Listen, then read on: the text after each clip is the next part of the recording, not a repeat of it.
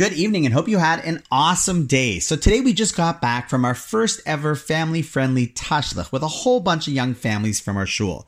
We've never done one as a group before, but like I said, with COVID, it makes us think about things that we're able to do, especially those that allow us to get together in a socially distant, safe way, and try our best to be creative to participate in the holiday season in a meaningful way. And often we can come up with things we've never done before. Now, just in case you don't know what Tashlich is, on a basic level, it's a special prayer whose earliest source is all the way back in the 14th century by the Maharil.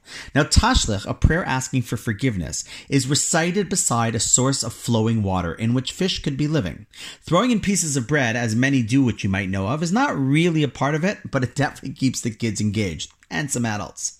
There are many ideas behind this custom, but as time is limited, we'll just focus on one idea this year, and then next year we can do another. The idea I'd like to focus on tonight is the importance of both humility and modesty. These are key qualities for a refined person, and quite honestly, qualities that seem to be rare in our culture today.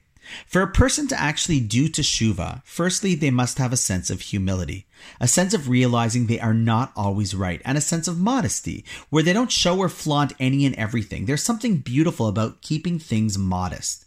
But how does Tashlich reflect these qualities? So, firstly, Rav Ovadia Yosef, who was one of the greatest Sephardi rabbis of our generation and the Sephardi chief rabbi in Israel for over a decade, explained that water always symbolizes humility. How so? Well, because water's always drawn to the lowest point. It doesn't stay up high, but rather, as many people who own a home unfortunately often discover at some point, water always finds its way to the lowest point. A sense of humility reflects the fact that a person has a strong sense of confidence and thus does not need to sit up high or always show they're right, and that a person is always honest enough to say they make mistakes. This is a key for the process of tshuva. But it also goes hand in hand with modesty. See, the deeper sources say that fish represents the animals that don't have what we call an ayin hara, an evil eye on them. Why? Well, because they swim under the water, under the surface, and thus are not really seen and that we too as Jews should look to fly under the radar when it comes to our blessings. There is a fine balance between appreciating good things and being appreciative of the good things that we have, and on the other hand of the spectrum, wanting to show everyone what we have, to flaunt it. That, my friends, is simply put not the Jewish way.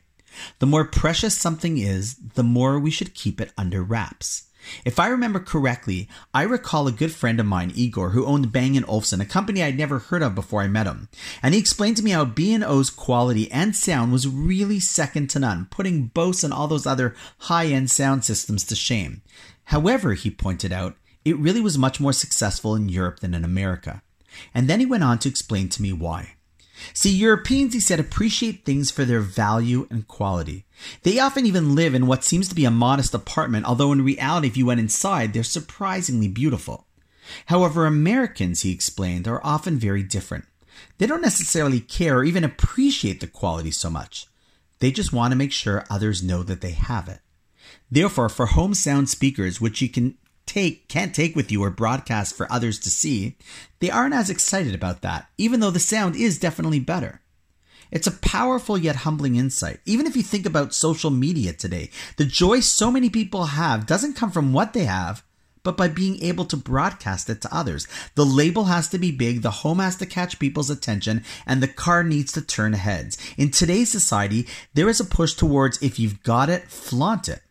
I've thought about it often in the form of the famous riddle. If a tree falls in the forest and there's no one there, it doesn't make a sound. In today's world, we might say if a person has something but no one else is there to see it, do they really have it?